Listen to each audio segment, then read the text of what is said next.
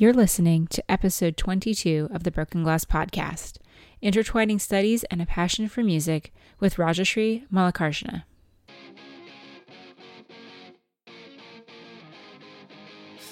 You're listening to the Broken Glass Podcast, a podcast with a mission to highlight women in the music industry through their stories, from their successes to their trials and tribulations. We'll share tools and resources available to you to make your music dream job come to life or to start that business you've always wanted to own. But most of all, you'll be a part of the Broken Glass community where we support and encourage each other and open the doors to working in music. I'm your host, Christy Jacobson, entrepreneur, music lover, wanderluster, and dreamer. Welcome to the show. Are you looking for a virtual assistant who understands release schedules, copyrights, licensing, and other aspects of the music industry? Or how about someone who can write, proofread, and content edit your music industry-themed blog posts, articles, and business documents? You are in the right place. Broken Glass Media has officially launched service offerings specific to the music industry. Visit the services page at broken glass media l l c dot com slash work dash with dash me to learn about services in business writing, virtual assistants, and social media. Do you love this podcast? Do you want to hear more actionable advice, interviews with kick-ass women, stay up to date on the music industry, and get some swag? Head on over to our Patreon page to become a patron today. With several tiers available, there are options for every budget. Visit www.patreon.com slash the Broken Glass Podcast to become a patron and help us help you. Welcome back to the podcast. If you're new to the podcast, welcome. And if you've been listening for a while, thank you for tuning in. Real quick before we get into the episode, I'm putting together a guide with tips and ideas to find more time in your day because I know from firsthand experience how crazy this industry can get. I want to share my favorite productivity tips with you, so be sure to sign up for the waitlist at broken glass media l l c dot com slash take back your day, and you'll receive the free How to Take Back Your Day in Just Five Steps guide. It'll be ready and in your inbox before you know it. In today's episode, I sat down with my friend and coworker Raj a few weeks ago to talk about her journey in music as a production editor and as a composer. We had such a great time that we just kept on talking, so it's a long one.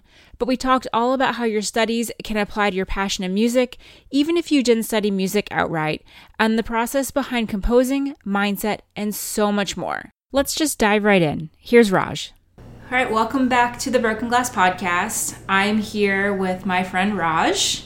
Um, she is a, a composer, she's a music editor at Alfred, where I work, and that's how we met. Um, so Raj, just uh, tell me a little bit about yourself and what you're doing right now. Sure. Um, so I am, uh, I've been in the industry for about ten years almost, and um, you know, I'm a composer. That's probably my, you know, dream job eventually. Um, and I work as a production editor at Alfred Music. I've been there for about six years.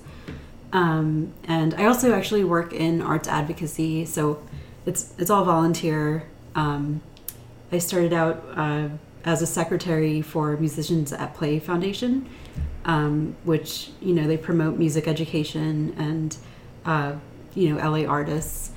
Um, I recently kind of... Uh, you know, put that hat down. And I, I've been um, on the Cultural Arts Commission for Burbank. Um, and it's like an advisory board for the city council, just promoting the arts in the community and, um, you know, making sure it's accessible to everybody. That's where the Burbank newsletter comes in then, right? Yes, exactly. Okay. Uh-huh. Yeah, so that was kind of cool. Um, to be featured in it this yeah, month. I love that um, interview of yours. Yeah, yeah so what I'll do is I'll link to, there's a website for that, right? Yes. So I'll link to that, and that way, especially people in L A and, you know, especially the Valley, Burbank area can check that out, sign up for the newsletter. Awesome. And get information about arts that's going on in the in the community. So. Right, yeah. We're working right now to, you know, make sure that just local organizations know that they can post their events on our website. And that way, you know, people can connect pretty easily.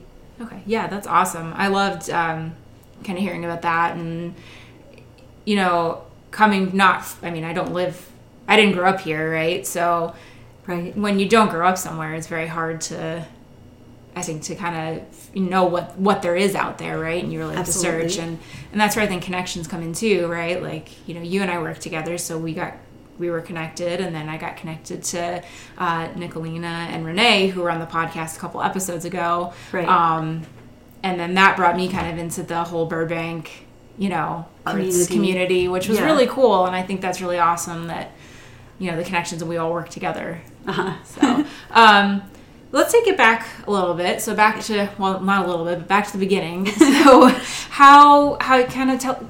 Tell us your story, how you got started in music, how you got started as an editor, sure. um, and how you got started as a composer, and kind of, I guess, what came first and all that. So Okay. Um, well, I, you know, even as just a really small child, I was really just drawn to music. Um, my neighbor was a piano teacher, and she had a piano, you know, and I was just, we would go over there all the time. We were like family friends, and I was just... you know, really curious about it.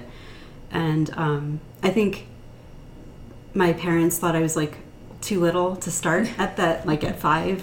So when I, um, in school, when they offered music classes, mm-hmm. like music lessons, I took flute, and then they suggested that I take piano as well. So that's kind of, you know, at the same time I started flute and piano. And in two different settings. One was private instruction for piano, and the other right. was flute um, in school ensemble. And I just loved it. And, um, you know, prior to that, I was just always creative. Like, I loved writing little stories, and, you know, I was a big reader. So mm-hmm. um, when, and I was very academic, you know, just really loved learning. So kind of when it came time um, to... go to college, you know, like I had gotten, been immersed in music, wanted to study it, but my parents were sort of like kind of traditional and wanted me to focus more on the academic side of things. And not that music can't be academic, but they don't think, I don't think they really knew that. Oh, my parents do. yeah. You know, I, I took um, honors, was honors harmony, which was basically music theory. Right. In high school. Uh-huh. Yeah, my dad, you know, and I do understand. He's like, well, why don't you take A P English? Why don't you take this? And I right. was like, no, I want to study music. Um, and then when I went to college, it was, you know, and I, I studied music business and mm-hmm. was taking theory and, you know, music classes. I was like, you know, see, it did, it did work out. right. Yeah, exactly. And, you know, it's just, I think just a lack of familiarity is what, you know, caused that to happen. But right. I ended up, um, you know, I was obsessed with music at the same time as, you know, growing up and learning all these other things and reading. And so um, I ended up studying political science and journalism at Boston University um, for my undergraduate degrees. And I, um, up until that point, you know, I, I learned flute and piano, and piano was really like my main instrument. It was mm-hmm. the one that I excelled at the most and just felt the most natural ability with. Mm-hmm. Um, and I also learned percussion in high school. So when I got to college, I really missed it. You know, the first couple of years, I, I just didn't really play that much, and then actually at all, unless I went home.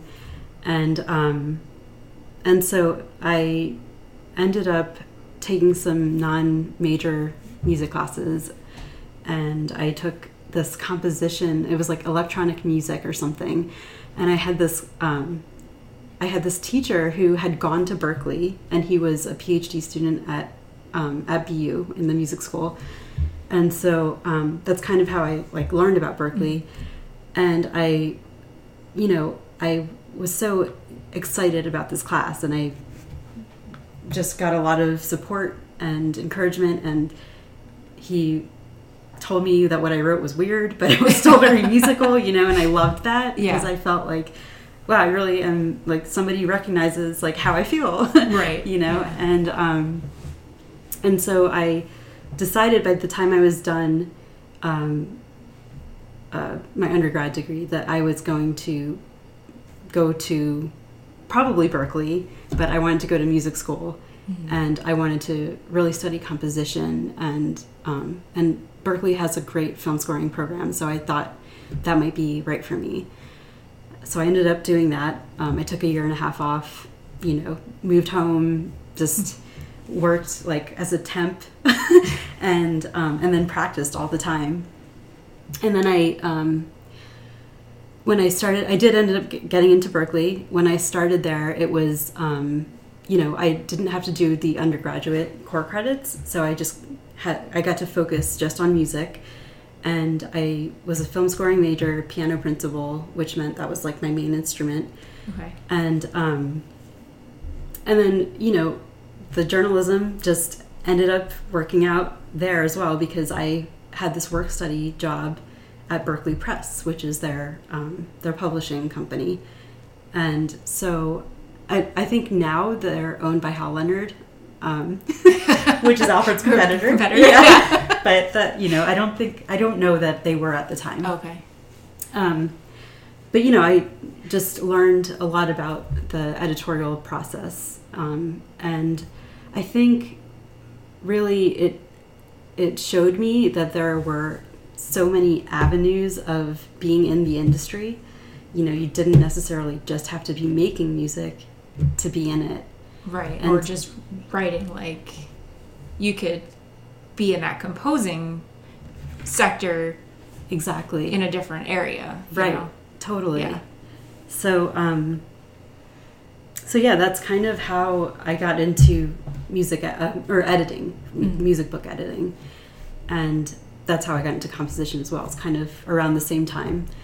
Um, so yeah, I mean, I think the, the advocacy thing that actually happened after I had been in L A for a while and kind of, you know, gotten some, um, gotten my place in like a little bit of a place in the industry and everything, and um, I think it was really because I had volunteered at some event that um, Musicians at Play Foundation was holding, and Dave Black, who works at Alfred Music, had um, had just sent out an email like asking if anyone wanted to volunteer for this thing, and I was like, I'm not doing anything, I'll, I'll go. yeah. yeah. So I volunteered, and um, I ended up meeting these really nice ladies who, um, you know, they, there was April Williams who uh, founded the organization, and then Cindy Pease, who's like the managing director.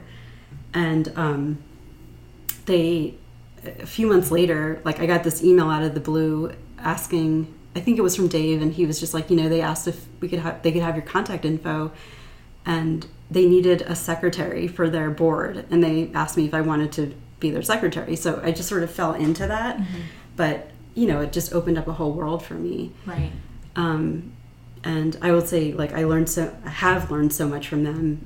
And just being part of that organization has really kind of opened the doors for other things as well. Yeah. What did that organization do? Like, what were their main, I guess, objectives, and, and how, yeah. did they, how did they support the community? Um, well, they have a mentorship program that they currently have with um, B U S D, like Burbank Unified School District. Okay. And it really pairs um, the high schools up with uh, musicians from, I think, the union, the, you know, right. the musicians yeah. union.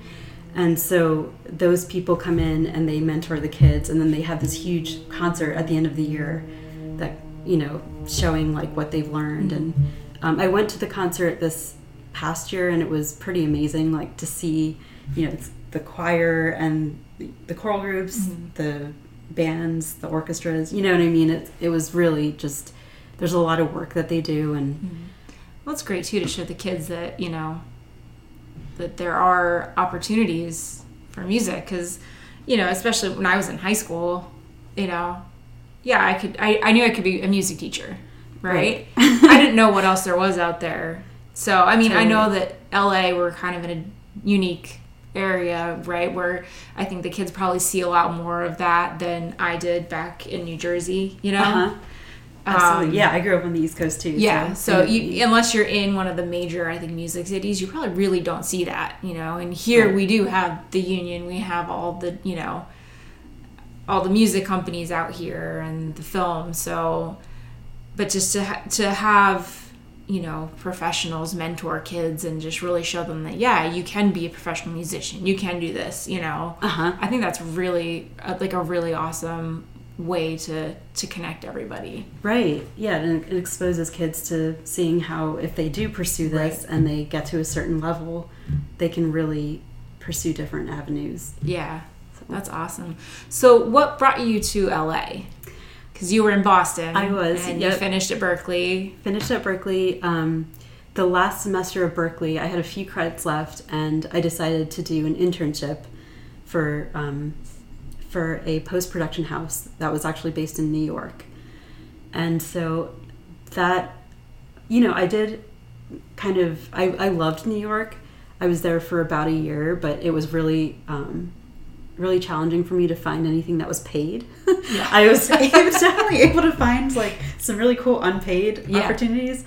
One of them was actually writing for this um, this blog, you know, music mm-hmm. blog that was uh, focused on just like New York City bands, and you know, and then there was this column that I got to write for all the time that was Um, it was called like Holy Musician Batman. And I got to just basically talk about musicians that I loved, you know. So I love yeah. the fact, because I don't really like reviewing. I just feel like guilty, I think, if I like if you rehearse it. Yeah, if I'm actually yeah. writing down, like I, yeah. you know, I can talk about stuff like candidly, but right. I think writing something down and having it just, you know, it's like cemented or something right. like this negative. Well, especially now with the internet. Exactly. it's, it's out there. Yeah. So I really just liked the fact that I could write about stuff that I loved. And I wrote about musicians that I really admired, and, and I interviewed like local artists as well. So that, that kind of also helped with, you know, later on just getting some gigs and, you know, writing gigs or freelance editing. Right. But New York's expensive and right. unpaid. Yes, exactly. Paid gigs aren't the greatest. Yeah. So yeah. I ended up moving home um, again. I, I moved home for a year. I worked at like Bed Bath and Beyond for the whole year, and you know, just basically again worked on music when I had my downtime, and um, and that time during that time I just decided to write a lot. You know, because now I, I had sort of the basic skills and just the, the background knowledge of theory and how to kind of write anything, even if it is uninspired, right. you know, yeah. just putting those tools into practice. Yeah. It's so, kind of like, you know, when you're like writing, you know, words, right? Like not, not music, but, you know, for me, it's just, you just start writing, yeah. you know, even if it's not perfect, just putting something down. Exactly. So, yeah. yeah. Um, I also I had some uh, opportunities to write for um, like political ads, because my brother was like a video editor for political ads, so he hooked me up with like getting the you know a couple gigs yeah. like that, and that was really interesting.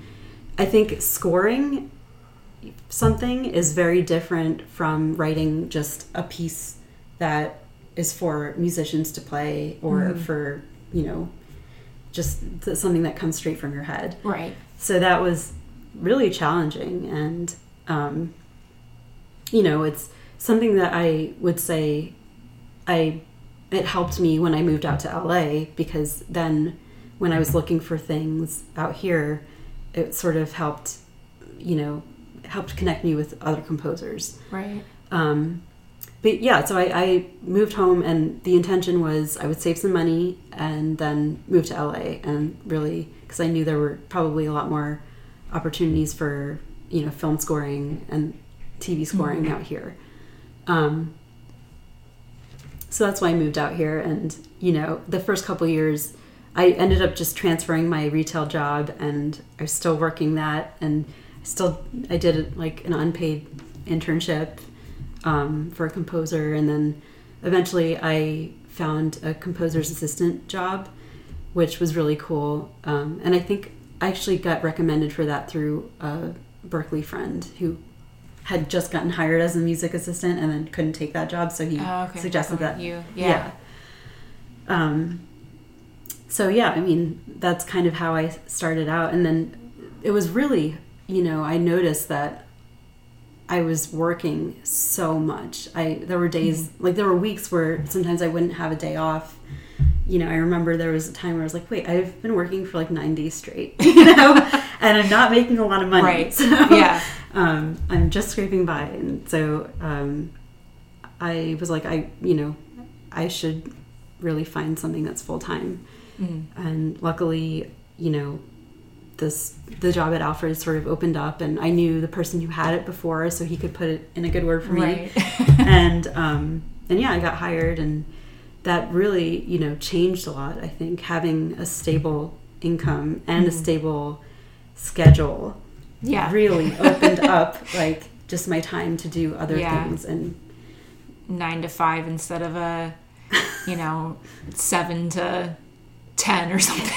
Exactly. Yeah. I never yeah. know what it's going to be in that sort of situation. Right. You know, you can go in at this time, you're leaving at this time, and then you can schedule your other work around that. Right. Yeah. Yeah. Yeah. So, um, take me a little bit through your composing process. So, because this is, this is interesting to me because I am not a composer. I can't write. I mean, when I was, you know, ten, eleven, learning how to play clarinet, you uh-huh. know, my teacher gave me some, you know, paper, you know, manuscript paper, and said, you know, here, play around. And I would throw things together, but I had no clue what I was doing. um, I mean, so that's still fun. Yeah. Yeah. you know, um, you can still write. Kind of take me through that process. So you've done, um, your own work, right. you know, that you've, you know, kind of come from your head and your heart, and, um, you know, that you've decided you want to do. And then you've also done commission pieces. Mm-hmm. You're talking about the, the political ads and, and that, and, um, some of these other pieces that you've done. So I guess take me through that process. And then is it different writing commission piece than something that you write on your own? Like, how, how does that differ as well? Um, well, I mean, I've been fortunate enough that I think the commission pieces that I've been asked to write, um, I've had a lot of artistic control. I think the difference is from doing my own thing versus being asked to write something is just that there are probably more parameters given to me, you know, like, um, for Burbank Chamber Music Society, they asked me to write, um, for, you know, this concert in August mm-hmm. that we just had. Um, they asked me to write a trio specifically for these three instruments, clarinet, bassoon, and piano. Um, I didn't choose those instruments to write for, but that was actually kind of cool because I, you know, it was cha- a challenge.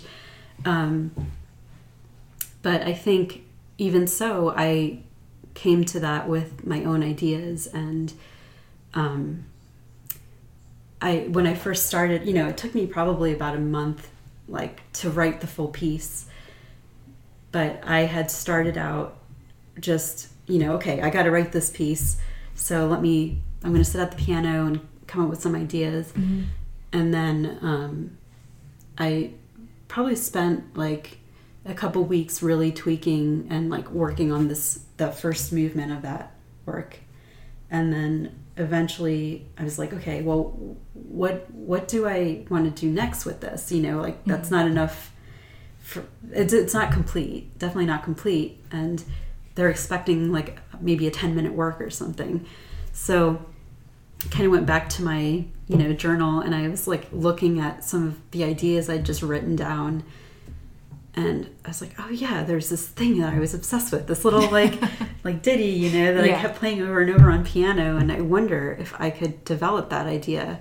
And actually I think with the bassoon, this ostinato could sound really cool. Mm-hmm. So that's kind of how the second theme came into uh, progression.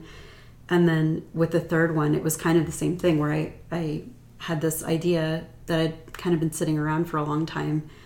And um, and I was like, I you know, I, I think this instrumentation, I could really develop this idea with that. So, um, but to answer your question, you know, there are some two different kind of approaches. And one is like just having your own ideas for something or your own concept. And the other is somebody asking you to do something specific and being able to deliver that, and also delivering that on time. Right. Yeah. No, and I was at the uh, the premiere of that piece uh, in Burbank, and I loved it, by the way. I thought it was amazing. Thank um, you. And it was really cool because, you know, I've known you for so long, and, you know, right. I've known your work as an editor at Alfred, but I'd never, I don't think I'd ever really heard your, your compositions. So it was really kind of cool to be like, you know, Raj just, you know, this is a different part of you, you know. Right. That doesn't you know, necessarily, like, most people don't know about. Right. It. And yeah. It's kind of like, you know, me with the podcast, people are like, wait, you do what? Like, you know, yeah, so exactly. It was really cool. Um, and I know, you know, my roommate, Leah, who mm-hmm. you know, and I, you know, we were, you know, both like, you know, this is really great. We we loved it. And, and it was really cool to hear something being premiered, because how often do you get to say you were at like a world premiere of something? Um, right. What's it like for you, though, to kind of hear your piece? Was that the first time you'd heard it? And, and what's it like to hear your piece performed by other people for the first time? It, you know, that wasn't the first time I heard it, because we'd had um, a rehearsal that I'd been able to go okay. to and work with the, the instrumentalist before. Um, but I will say it's kind of like somebody's peeking into your brain and all your vulnerabilities, because I, I feel like because I don't do it that much, you know, and I don't don't really perform, like, you know, that's kind of something that I never felt fully comfortable doing. Um, I think writing is my outlet, and right. so I think having that, having people interpret that and, you know, really make that their own and ask questions about it, like, that was sort of surreal, and it felt amazing, but it also initially was like, oh my gosh, what are they, you know, what if they hate this? Like, what if they don't like playing this, you know? Yeah. So I know it's also a learning experience, because, um, you know, I don't know everything about an instrument, each oh, instrument yet. I was going to so. ask that, like, right. you know, you're a pianist and you've played flute. Right. So, you know, writing for other instruments, I mean, I guess you probably learn in I, school right. how to write for different instruments, but unless you play every instrument, you're not going to know intricacies. And, exactly. Like, there's yeah. so many nuances and possibilities. And, um, you know, I studied orchestration, which, mm-hmm. you know, basically I think forever you're going to be studying orchestration if you're writing right. for other people and other instruments yeah. that you don't play. Right. But, um... But yeah, so at, at the rehearsal, I was, you know, I I went into it thinking, like, because my friend Nicolina, mm-hmm. the clarinetist, she told me, she's like, yeah, we have a lot of questions, and um, and I was like, I went in thinking, oh my god, like, did I write something that's like totally unplayable? Right. But then, you know, we actually talked like before the rehearsal, mm-hmm. and we went through all the questions, and I was like, those aren't like bad questions, those are just interpretation right. types of things. And also, like, she felt like, you know, some things she could um, play more naturally at a certain register, so she was like, can I drop this down to an octave and an octave lower, mm-hmm. you know, those types of things were right. what we talked about. But um, but really I was impressed by them, and I, I did have the I did have the um, the advantage of knowing or having heard two of the musicians uh Play, like having heard them play before. Okay. So, you know, I knew kind of who I was writing for. Right, and how they interpret things, and, and you know, their styles, really. Exactly. Because everybody's performance style is different. Right. You can learn all the, the techniques and, you know, the, um, the the methods, and, you know, this is how you go from this note to this note, but when you start performing, I'm getting really excited about this. I haven't talked about this kind of stuff in, or even performed in years. But, like, just your interpretation of, you know, how soft, how, you know, how smooth, and, and all that, you know, everybody's is different. Exactly. So. Right. And, um, you know, I, I knew all three of those players, I knew that they were very skilled, and, you know, they could play basically anything. Right. um, but I, I knew Oliver was really into Liszt, you know, the composer, who's like, mm-hmm. you know, got all these huge flourishes and crazy right. music. So, um, so I did add more embellishments in that piano part, you know, mm-hmm. because I wanted it to be something he enjoyed playing. Right. And um, and the bassoonist, you know, like that part, I was I was probably the least certain about how the bassoonist would react to the part. Partially, he was the one you didn't know, right? He was the one okay. I didn't know. I hadn't heard him play before. Um, I knew he was supposed to be like an excellent player, mm-hmm. but I also um, have the least experience writing for the bassoon, you know. So that That's was such a unique instrument too. It, yep. Unless it's in an orchestra, you really don't hear it outside of band orchestra. Right. Yeah. Yeah. Unless you just like happen to live next to a bassoonist or something, you know. But, yeah. Um, yeah. So that was really interesting and really cool. Uh, but, you know, I think learning, I learned so much from mm-hmm. that and just writing that one piece. And right. I came back with like so many notes of things that I could do next time. Yeah. Oh, that's awesome. Um, and now you wrote, um, you shared with me the ballet. Uh-huh. So you tell me a little about that and how you kind of start writing, started, sure. started that and, and, and came up with everything. Um, And because I was kind of curious too, because it was it was around a story, right? So that's a little different from you know, you know, write for this group, these three music. instruments, yeah. and you know, you know the people. You're really composing music around, you know, a whole, yeah, exactly. Mm-hmm. So I guess kind of how do you like? What's that like? That that seems really interesting. And I was reading through the the story tonight, and it was like, that's really cool. Thank you. Well. um... I, you know, like I, I mentioned this before, but I'm a big reader and I kind of go into spurts of like reading a lot and then, and not listening to music and then listening to a lot of music and not reading ever, you know? So, um, so when I, it was probably a couple years into working at Alfred or maybe a year into it. And I sort of felt like, okay, you know, I'm settled into like a a schedule routine. I really like my job. Um, and, but I'm not writing, I'm not doing anything creative on my own. And what do I want to do? And I was also just, you know, I was reading a lot and there, the topic that I chose to write about was kind of organic because I didn't just say, okay, I want to write a ballet. Um, what should I write about? Oh, that. It yeah. was more like I was reading the story and, um, So it's the the story that I read was is called the Mahabharata, mm-hmm. and it's this epic story. This like, it, you know, it's uh, it's like a myth, mythological story around Hindu um, just ideas, and so I I was raised Hindu, but I definitely am n- not religious in any way, mm-hmm. but I was really curious at that time, and I, you know, still am just discovering and understanding my identity, and also, you know, just knowing that that was something that my parents grew up, you know, hearing and reading, and just everybody that I know from India, like, grew up with that story, right. Just knowing how that shaped them, you know, I mm-hmm. was really curious about it. And even, like, in the eighties, there was this, um, like, T V movie they came out with ab- about that. Okay. Yeah. And I remember being, like, super little and my parents watching it and, like, having all these, like, little criticisms of it. Right. And so I wanted to really, you know, go back and say, well, what was that? Yeah. You know? So I read it and, um, and really, like, you know, it was so many things.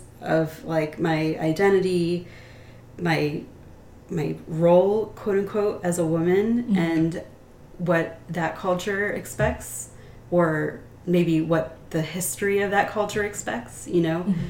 um, and then also just understanding where does that put me now, and even just my own experiences as a woman, like in this society, and right. you know, experiencing certain things. Which great and bad, mm-hmm. you know, like understanding all of that. And so I really just, I read this and I noticed that, so this, um, the story is about, you know, uh, two families, really they're one family, and it's like this group, it's basically good versus evil, and this woman, the main character, mm-hmm. uh, is named Draupadi, and she's in in the story, she's kind of like, she's idealized in a lot of ways.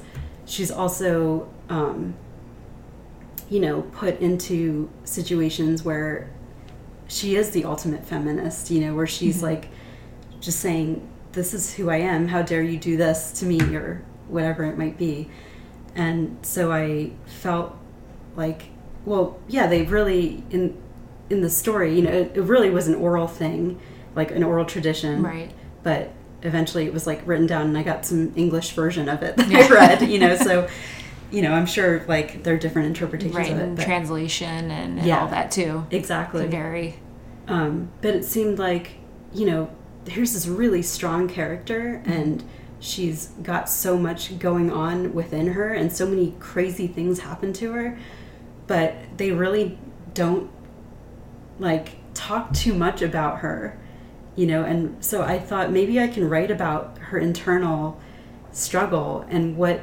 What did she really think? Like, how was she really feeling in these in in these scenarios? Um, and so I decided, I was like, well, I also am, like, really interested in Indian music and, like, learning more about that kind of, mm-hmm. you know, music theory, and just, so I decided I was going to write something that talked about her, but also, you know, incorporated some Indian uh, music elements. That's cool. Did you have to, um, cause did you have to study some of the Indian musical instruments and, and those elements, or? Um, well, I used all Western orchestration. Okay. You know, so I basically wrote it for, um, you know, a Western, like, symphony right. orchestra. Okay. But I studied more of, like, the Indian rhythms and okay. um, some of the scales, those types of things. Right. But I didn't actually use them verbatim. I basically, I like studied them, and I said, well, I really just want to get into writing, and I want to do, I still want to do my own thing. Right. You know, so I'm going to take what I like from this, yeah. and I'm going to write these, I wrote themes first.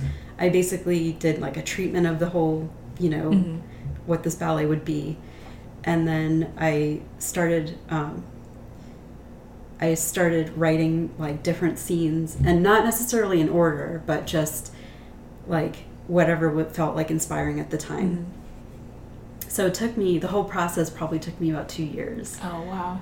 And, um, and so, you know, and after that, I was like, okay, I wrote this ballet. Like, I can't believe it. I'm done, but what now? You right. know? And so, um, I, I finished it in twenty seventeen. And okay. so it's twenty nineteen now, and I'm yeah. still, like, still trying to find avenues for performing it, or right. getting it performed. Um, and also, you know, even just having the music re- music recorded or performed, right. that's something I've talked to um, Nicolina about doing with, like, the Chamber Music Group, because they're a collective, so right. maybe I could hire them as musicians. Yeah. So I'm just, yeah. like, looking into different avenues for funding and possible avenues for, like, you know, if we recorded it, or if we decide to do a performance, and then even, like, you know, meeting dancers and finding right those, yeah you know a, yeah that's a big undertaking, but it's so cool. I mean, you know, to go from, like, especially, you know, from the character too, right, you know, the the strong female character, and then developing that whole thing around her. But we'll have to We'll have to get you a Kickstarter or something. Okay. We'll, we'll, yeah. we'll figure something out. Right. That's yeah. such a cool idea. And to just, you know, to really, you know, visualize that and what you want from it, and to have that all put together. It's amazing. Thank you. Um, so we'll, um, is there, you know, a link that I can share with the audience in the show notes? Sure. Um, there's a link on SoundCloud. SoundCloud. Okay. Yeah, I'll definitely put that in the show notes, so everybody awesome. Can listen to it. Maybe we'll have a listener take interest and, yeah, and be able to, cool. to help us, help you get that started. Uh-huh. 'Cause that would be awesome. Um, so kind of speaking of strong female characters and, and women, um, you know, it's such a, this is such a difficult industry to get into. Um, mm-hmm. I know you were talking about, you know, you came to L A and you were just, you know, working your, you know, Bed Bath and Beyond while you were trying to get in and get jobs in composing and that. Right. Um, but it seems like too, sometimes we as women, we often meet um, a little bit more resistance. Mm-hmm. As a composer, editor, did you ever feel that? I know some, it depends, sometimes it can depend on the niche that you're in, really. Yeah, absolutely. But um, you know, I really haven't heard from anybody in your kind of realm. Uh-huh. Um, have you had any kind of resistance as a, you know, musician, composer? And if you did, how did you overcome something like that? Um, I, I definitely have had, you know, like at least at the very beginning, you know, getting started and kind of getting your foot in the door. Um, I felt like there was less trust of like a skill set for mm-hmm. women. And I don't know if that is like across, you know, areas of the industry, mm-hmm. but definitely, you know, with composing and especially like um, with like film scoring or T V scoring, it's very much uh, a tech heavy environment. You're working with computers all day, right? You know, and if you're someone's assistant, that's what you're doing. Um, the person that I was an assistant for, he was like, you know, very supportive, and he let me do all of that stuff. So it wasn't at all like, it wasn't that situation that mm-hmm. where I felt that, but it was more before that when, you know, even like in New York at that uh, post-production house mm-hmm. and, and, um, you know, when I interned out here, my first internship, I sort of felt like I wasn't being given certain opportunities, and it wasn't necessarily intentional, but I almost feel like it was um, just sort of this, you know, maybe like a subconscious kind of thing. Exactly. Yeah. yeah. And, um, and I think in order to overcome that, at least for me, it was, it was more that I just had to keep looking for things mm-hmm. and, you know, finding people who believed in me yeah. and, you know, didn't have that kind of outlook. Right. That really has just, has always helped yeah. move forward. Yeah, just finding the right people to support you. And I think you and I are both very lucky, at, at least at Alfred too, to have, you know, a lot of people, you know, men and women in the company who are very supportive of us. And yeah, definitely. You know, what I, I think what I really like, you know, most about the culture there is they support your outside work. Right. Right. Because a lot of companies, they don't want to hear that you're doing something outside of of their your full-time job. Right. right. Like where your focus isn't on us. It needs to be on us. Right. Right. Um, but what I really like is, you know, they support your composing. They support, you know, when other, you know, employees, um, you know, are playing shows. Exactly. Like people go out, you know, right. we go out and, and, and support each other at their gigs. And, right. you know, with, um, you know, with the, the Broken Glass podcast, I've had support from some of the uh, executive team and even marketing and, and coworkers, right, sharing right. it and talking That's to awesome. Me about it. So, yeah. you know, and I'm sure you've kind of felt the same with, with some of your compositions too, right? Mm-hmm. You probably Absolutely. Get a lot of support. And yeah, I mean, I, you know, I I'm on the production team, and I feel like, um, you know, there's so many people on that team who are like great mentors, mm-hmm. and they, you know, I'll like, I'll say, oh, I have this thing coming up, and then, you know, they'll say if they can't make it, then they're like, oh, send you know, send me the link, and I want to hear it, you know, and I've gotten like feedback, and so I think. It really is important to be in a work environment that in, if you're in the industry and you're trying to also do creative things, mm-hmm. um, it's important to be in an environment that's flexible and that sort of lets you do those things. And you don't have to hide what you're right. doing, you know? Yeah, I think at first I was kind of like, well, I'm doing this, but I'm not going to tell anybody. And then it was, you know, as I started sharing with people, they're like, that's awesome. Like, you know, keep doing that. And, you know, because at first it's scary. You're just like, I don't know what they're going to think. And yeah. But I think we're just so lucky. And I think finding that, you know, especially as women in the industry, just, just finding a mentor whether male or yes. female, somebody who's willing to just kind of take you under their wing and and and you know help you develop help your you skills, develop and, network, yeah, and and get to know people. Um, I think that's just super important. Um, it kind of leads a little bit into my next question that I have here. Um, where do you see women struggling the most in twenty nineteen, um, especially in the music industry? Uh huh. Um, I think, you know, I can I can say this for myself as well, and just I've heard this a lot lately from some of my um, like close female friends who are in the, you know, musicians or in the industry, mm-hmm. but a lot of it, um, people are struggling with self-confidence and also self-promotion. Yeah, you know, that's a big one. And I think that's kind of something that we should be open about with each mm-hmm. other, because that's really like the only way that someone's going to say, or you're, unless you're doing a lot of like internal work, you know, to kind of convince yourself otherwise. Yeah. You know, unless we talk about it with each other and somebody says, hey, what are you talking about? You're brilliant. Like, you, yeah. you need to do this. We're not going to get there, you know? And so I think we have to really kind of keep connecting, and mm-hmm. what Broken Glass is doing is really great, like with networking events and just meeting up and talking about what we're doing. Like that in itself is just, that's kind of like the way to get there.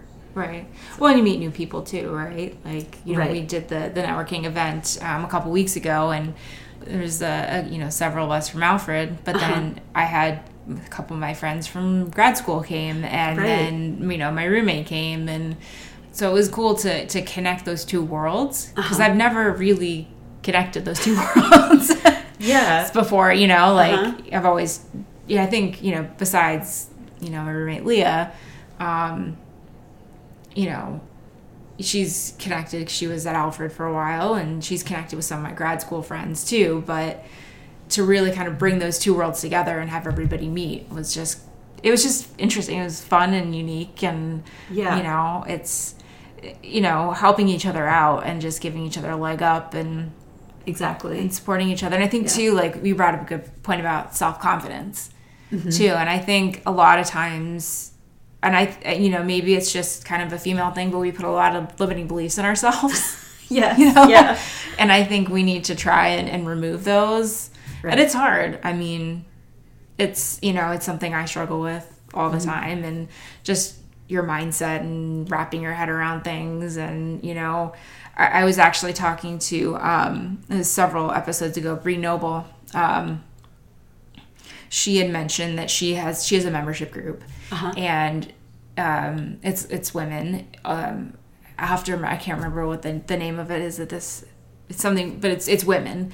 And a lot of them are struggling with the, the mindset, right? Like, just getting on stage and just going for it and just pushing, you know, and right. we just need to, I feel like sometimes men are just like, I'm going to do this. And then they do it. And we're just like, well, what if we put a, de- and- yeah, we debate in our heads. And I think we right. really need to kind of just stop that debate and just do it. And yeah, yeah, that's something I've really tried to be doing, you know, especially launching my services. And uh-huh. it was like, for the longest time, I was like, I don't know what I'm going to do, and no, that's not right, and finally I was just like, okay, I need to sit down and just do it, and within like weeks, I was like, this is what I'm doing, and it's out in the world, exactly. right, and you just have to do that, you just right. have to say, you know, and it's, it's kind of like, go for the ask, right? Exactly. Just yeah. put it out there. If you need help with something, just ask, don't hold it all in and struggle. right.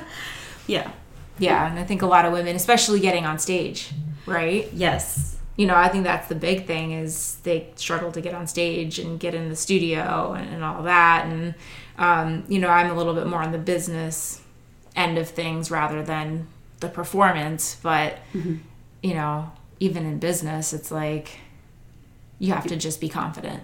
And, yeah, don't second guess what your ideas are. And, right.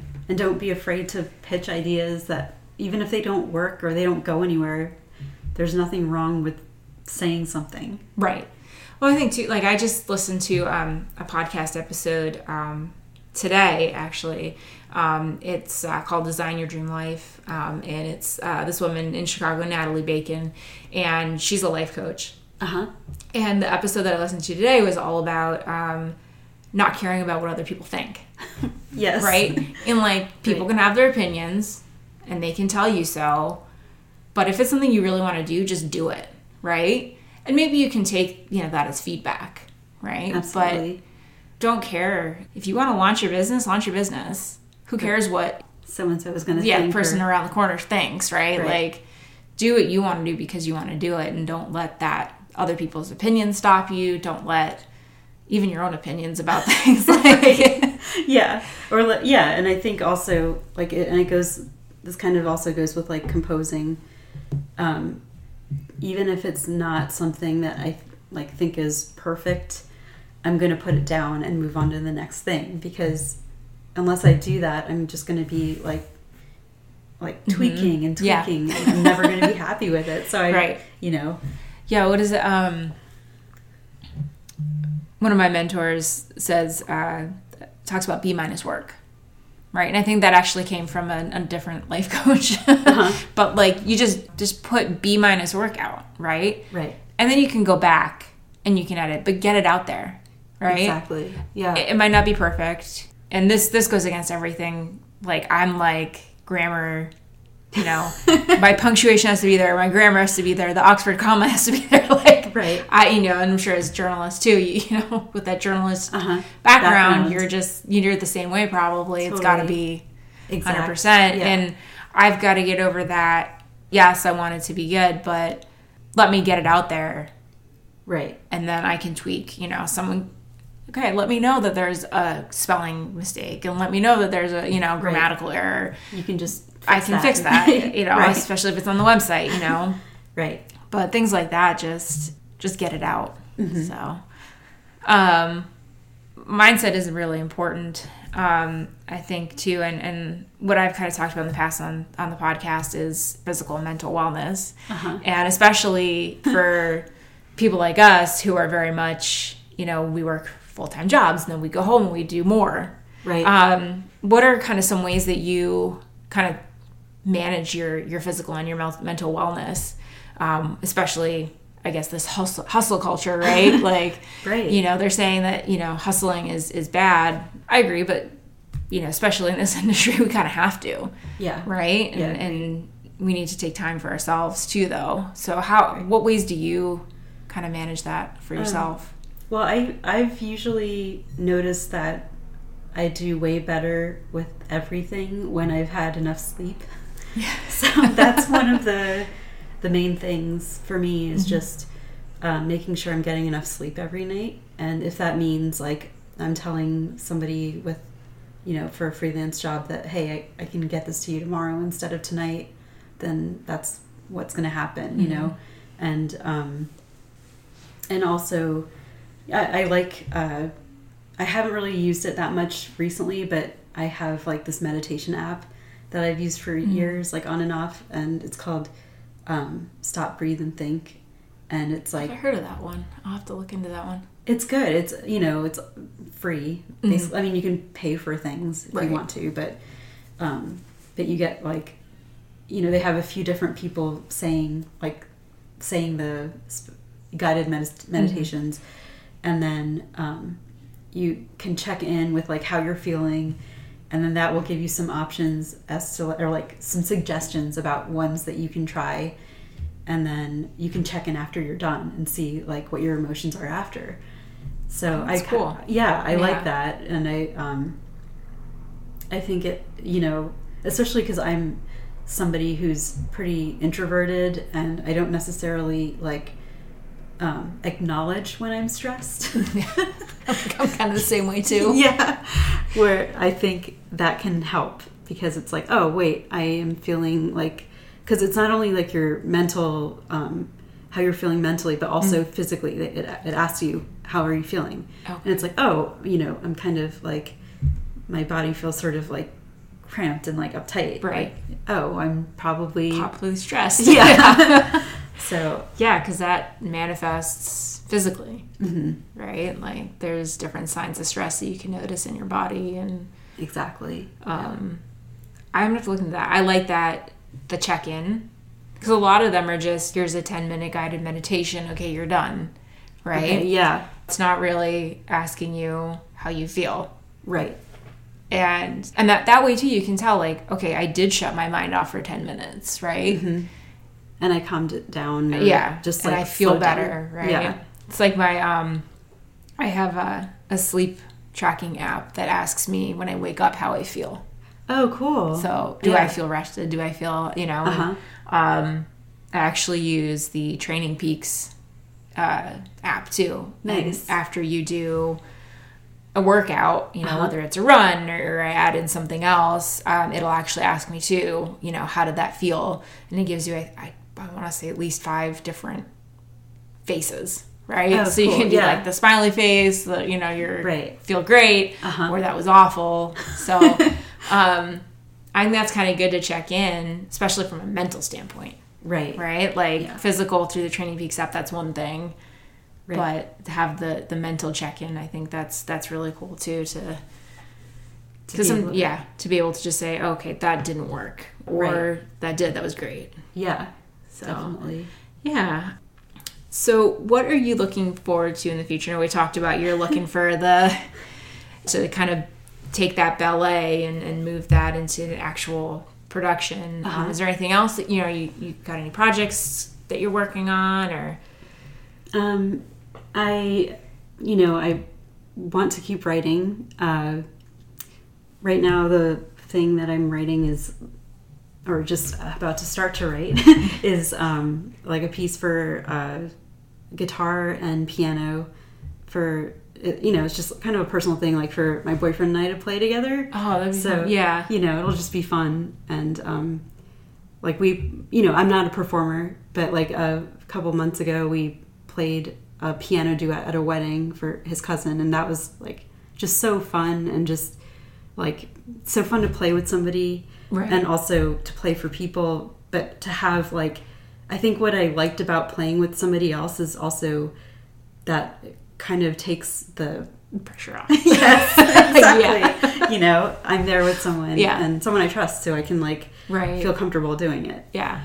Well, and too, it's not like a true, you know, everyone's sitting in a concert hall yeah, just kind of like exactly. staring at you. Yeah, people are going to be supportive yeah. regardless. So, yeah. yeah. Oh, that's cool. So yeah, I'm going to do that. And then um, I have another...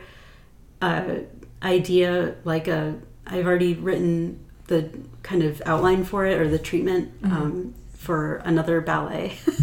And this one is more of like, it's not necessarily a children's ballet, but it's more of like a, I guess, a parable, because it has to do with um, I mean, there are like animals in it that that can talk, so I mean, obviously yeah. they're not going to be talking in right yet, yeah. but um, so I'm, you know, coming up with that, those ideas, and, you know, starting to figure out, you know, I've like written some themes and like chucked them because mm-hmm. I didn't, you know, didn't feel like that strongly about them. But right. so yeah, that's the other, that's the next next step. Yeah. um. So. Do you have any resources you'd recommend for um, other women who want to become, you know, editors or composers, you know, working in the industry like you do? Um, yeah, I mean, I have a couple of, like, books that I would recommend mm-hmm. for sure. Um, for, like, a composer, I would um, I would suggest The Study of Orchestration by Samuel Adler. Um, I had that when I was in at Berklee, and... after that, I basically, like, read and outlined the whole book, and I still refer back to those notes when I write. So, um, so yeah, I would suggest that book for sure. Any, you know, any musical scores that, uh, of works that you just really love, I would mm-hmm. suggest, like, reading through them and, you know, studying them and seeing, if you hear something that you like, you should kind of... you can't hear everything, then so let's see what what it is, you yeah know? Look at the actual score and right yeah so I would definitely suggest that for um composers. And then if you're trying to get into editing, which I think is something that anybody can do with a really solid writing background or mm. um, a grasp of grammar, um I, there's The Elements of Style by Strunk and White, and then um, which is like a classic book for any mm-hmm. like you know journalism or writers uh, people, and uh, I would say there's um, there's also like you know style um, style books. Mm-hmm. So there's like the Chicago Manual of Style, and these are things that different publishing houses. Um, there's like A P Style as well. I, I think I have one over in the bookshelf over okay, there. Yeah. yeah, yeah. So yeah. Um, different publishing houses yeah. and newspapers and public, you know, magazines, everything. Like there's all, there's like a few different ones that they use. Right. Um, so Al- Alfred uses Chicago, you know, okay. and so I I remember like when I um, when I came to interview, like part of the interview was also taking like. a grammar test and doing that sort of thing right. and, and knowing Chicago. So right. So really study up on your your different styles. Exactly. or or well, I mean, just if somebody says, "Hey, we're gonna," because I also with like freelance work, I've had a situation before where they've sent me like a packet and they've mm-hmm. said, "Okay, we go with Chicago or we go with A P," and so mm-hmm. then you like. basically have to study that and know what the rules are. Right. Um, so it's really just knowing what your... It's almost like doing your research beforehand. Right. Yeah. Um, what's your, I guess, other than that, um, what's your best piece of advice for women who want to enter the music industry? Um, I would say don't be afraid to ask. you know, kind of what we yeah. talked about before. Yeah. But that it would say I would say is like probably the biggest um, thing that I see people hesitating with is just there's nothing wrong with someone saying no, or I mean I guess the, between the two the worst thing things that could happen is you get no response mm-hmm. or you get a no right. you know so at least you tried. yeah. Um, do you have any favorite, other than the books you mentioned, do you have any favorite books, podcasts, or people that inspire you? Um, I definitely have, you know, I, I love novels, mm-hmm. and that's kind of, you know, I was, like, when I'm not writing, and I love reading, and I, um, I like a lot of contemporary fiction, mm-hmm. and um, I like a lot of, you know, international writers as well, and... Um, I would say, like, lately, it's that things that have really kind of inspired me have been um, some documentaries that I've seen. So I would say uh, there's there's the R B G one. I want to see that. I still haven't seen it. I You've got to see it. You, you'll yeah. love it. We'll have to talk about it later because, yeah, yeah it's so good. And then... Um, There's also this one that uh, is on Netflix, and it's called um, Knock Down the House, and it's about A O C and, like, people who um, ran for uh, for the House and right. the represent- representatives, like, and they're all women, and they are, like, supporting each right. other from different states. So it's really interesting. Yeah, I'll look into those. Um, and then, you know, I, like... Uh, I like artist biographies because I like hearing how people got to where they mm-hmm. did. Um, and there's another one, I don't know if it's still on Netflix, but it's called, um, it's about it's about Joan Didion. Okay. And I never, I've never even like read her books, mm-hmm. but it's called The Center Will Not Hold. And I like, I just loved it because she's, she's gone through like some really tragic things, and, you know, they show like, her mother like suggested that she become a writer, you know, mm-hmm. and um, and then they show how like she kind of grew to fame as a writer, mm-hmm. and then even after that, you know, how she's like used writing to get through her grief. Right. So it's pretty amazing. I'll have to check those out for sure. Um, you mentioned documentaries, so there's um, B B C has a documentary podcast. Oh, cool. Which is kind of cool. So, yeah. And it goes through a range of topics, too, so you might kind of find that interesting. Um, the one I listened to this past weekend was, um, do you remember that song, um, uh, Every Everybody's Free to Wear Sunscreen, I think it was, from, like, ninety-nine? I don't remember that. Oh, yeah. it was, it was um, basically a spoken word song uh-huh. that came out in, um, at least became popular in the U S in ninety-nine. Um, and it was basically like advice to the class of ninety-nine, right? The yeah. different things you go through in life oh, okay. and, and that. Uh-huh. Um, so that was really cool because I was like, I remember that song. Let me like listen to this. So they'll go from everything from music to, you know, politics to, um, you know, different world affairs. So it's really kind of cool. So you might find that interesting too. Yeah, you know, that's if awesome. You, we'll check that out. You know, if you're driving or something, you know, uh-huh. rather than watching, kind of hear. Right, because they go through all the interviews, and it's it's really cool. So, all right, so quick lightning round. Oh, okay.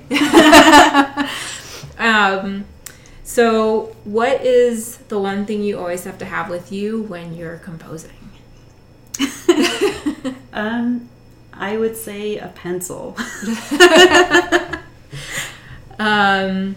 What is the best one hundred dollars under purchase you've made for your career? So composing, editing. Um, oh, geez, that's a good one. I would say probably any of the books that I've purchased. Like there, there's this um, Stravinsky like autobiography that mm-hmm. he wrote, and it's like so interesting because he starts off by saying like, I'm not going to be talking about how to compose. Like, if you want to learn how to compose, this is not the place.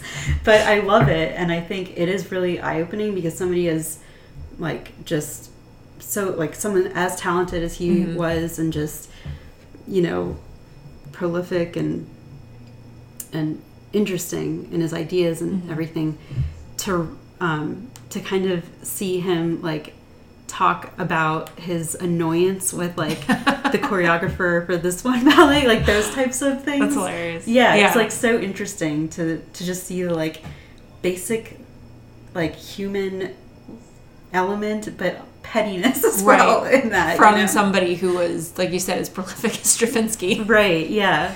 So yeah, I think like you know a lot of those like books and just scores that I've I've bought, mm-hmm. I would say are probably the best, best. things. Yeah. Yeah. Favorite album?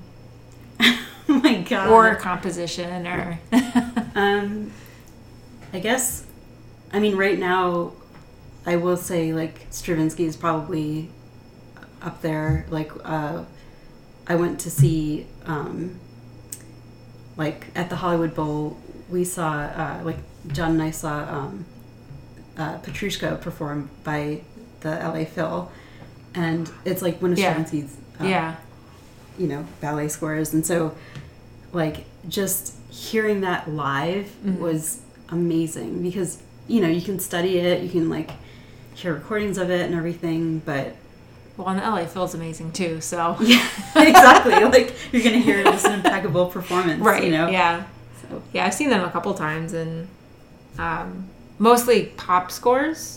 Really, because I we yeah. went to the John Williams night last year. Oh, cool! Um, yeah. Where he actually conducted the the Phil, uh-huh. which was really cool to see. And then um, we actually did Jurassic Park this year. Oh, right, yeah. Yeah. So to see even just, I mean, that kind of music uh-huh. played by the orchestra is kind of cool, and especially since they matched it up with the the movie, right? Right. And even the John Williams night, they did some matching with. Um, Like, like some picture? Of the film, yeah. yeah.